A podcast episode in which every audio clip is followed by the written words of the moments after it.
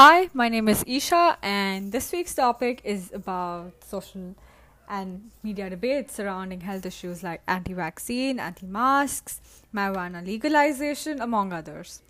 In this podcast, just like the previous ones, I'll be talking about my views and opinions on this topic. This topic is quite interesting since I also get to talk about the ongoing global pandemic.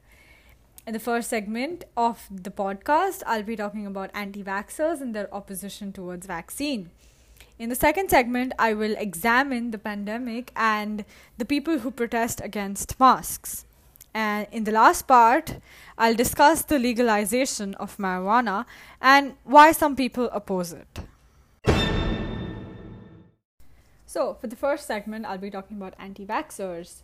Anti vaxxers are parents or activists around the nation who believe that vaccinations are a human rights violation. In the past few years, opposition to vaccinations has been discussed more frequently in the news. Concerned parents are opting to forego vaccinations for their children for many different reasons. As it turns out that refusing vaccines started back in the early 1800s when the smallpox vaccine started being used in large numbers. The idea of injecting someone with part of cowpox blister to protect them from smallpox faced a lot of criticism. The criticism was based on sanitary, religious, and political objections. Some clergymen believed that the vaccine went against their religion. In the 1970s, the DPT vaccine received a wave of opposition when it was linked to neurological disorders.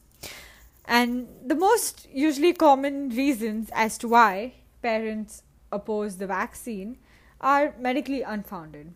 But these could include autism. Uh, it is believed that vaccines can, con- can cause autism, has become widespread in the past few years. Parents seem to be most concerned about the MMR vaccine, which is used to prevent measles, mumps, and rubella. Multiple studies have shown that MMR vaccine does not cause autism, and most of these studies had large sample sizes.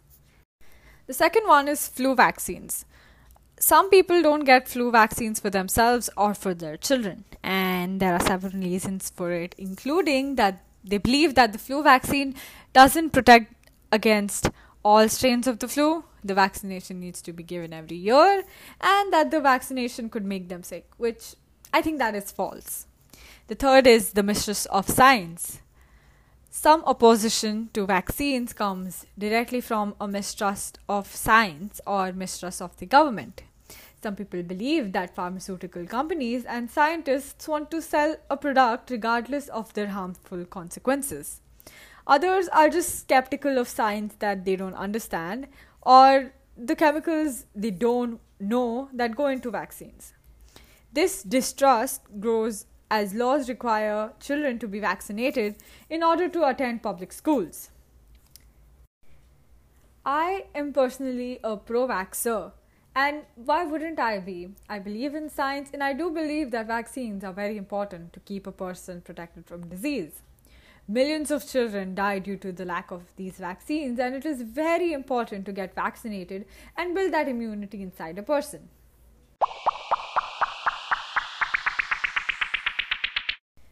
And now, in terms of social media, social media platforms have a responsibility to let users know where the information they are reading comes from. It is very easy for non credible sources to look like credible sources. And as society, we really need to work on providing people with the media literacy skills and education so that they can Figure out which sources of information are reputable. A wide range of people lie behind vaccine hesitancy, including conspiracy theories, general distrust, belief in alternatives, or concerns about safety. Some social media posts can be classified as mis- misinformation. For example, this post I saw on Instagram says that, and I quote, so a baby can handle 8 to 9 viruses all at once via vaccination but cannot handle one single virus when it's wild caught. People tend to actually approve such assertions and a lot of the comments on the post actually supported this. Another example is of a man who tweeted in 2014, and I quote, Healthy young child goes to doctor, gets pumped with massive shots of many vaccines, doesn't feel good and changes, autism. Many such cases. He is now the president of the USA. Looking at a very popular influencer tweets, people will actually tend to follow that. Media in general can give out the wrong information sometimes, and it's not to be completely trusted. For example, a false news was spread that the vaccine will inject you with an electronic chip, poison you, and make you sick, they say. Some other misleading claims, like this one article claiming that vaccines contain the same toxic chemicals as the substances that are used for lethal injections, have seemed to reappear online without direct references to COVID 19. It is, ab- it is absolutely sickening to think that the anti vaxxers would go to an extreme extent to discredit vaccines. So, now coming to the second segment, like I said, I will examine the pandemic and the people who protest against masks. So, first of all, I think that it's completely absurd how people think that wearing a mask takes away their freedom. That's just absolutely strange to me. The wearing of masks has become an enzyme for political conflict, an arena where scientific evidence is often viewed through a supporter's point of view. In light of other important political protests going on, it is frustrating to see the prospects of wearing a mask becomes a point of contention.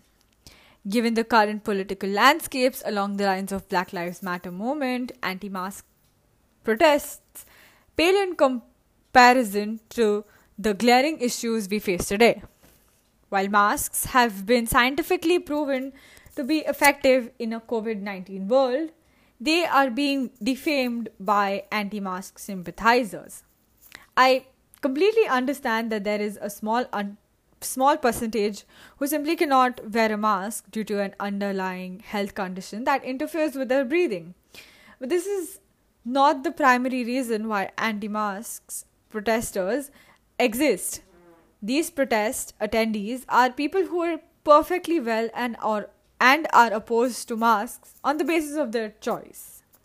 Now, there is no denying that COVID 19 messaging from official channels has at times been confusing and contradictory. Early on, people were told not to wear a mask, but now that, that, that has changed. Scientific consensus evolves with new information. This is a new disease, and like it or not, the world is full of uncertainty. Now, wearing a mask might not protect you from the virus, but it will reduce the chance of you getting the virus. It protects you and the people around you from transferring your cough or sneeze droplets. I strongly believe that it is always better to be safe than sorry. In Dubai, where I live, we have strict rules on wearing masks.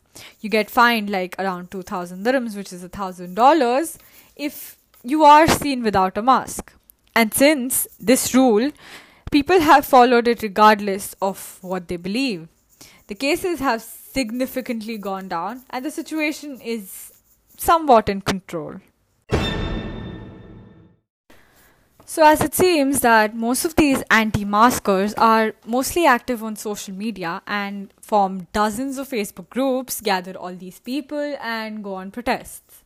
It is also shown in a study that most of these anti maskers are between the age groups of 40, 45 to 50 years. A Facebook post shared thousands of times in Canada and in United States lists alleged risks that are associated with the use of face masks that are aimed at curbing the spread of coronavirus, including decreased oxygen intake and increased toxic inhalation.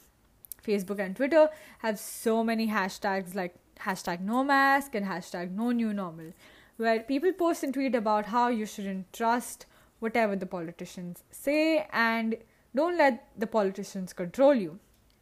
People who don't wear masks not just put themselves in danger, danger but also their family members. So, now coming to the third segment, I'll be discussing the legalization of marijuana and why some people oppose it. So, first of all, I believe that marijuana should be legal and not just for recreational purposes but also for medicinal use. The World Health Organization is calling marijuana as well as cannabis resin to be removed from Schedule 4, which is the most restrictive category of 1961 drug convention signed by countries from around the world. In simple terms, marijuana does not have any health risk and is kind of not considered as a drug. The proponents of marijuana say that it will add billions to the economy, create hundreds of thousands of jobs, free up scarce police resources, and stop the huge racial disparities in marijuana enforcement. They also contend that regulating marijuana will lower street crime, take business away from drug cartels, and make marijuana use safer through required testing, labeling, and childproofing packaging. They say that marijuana is less harmful than alcohol and that adults should have the right to use it if they wish.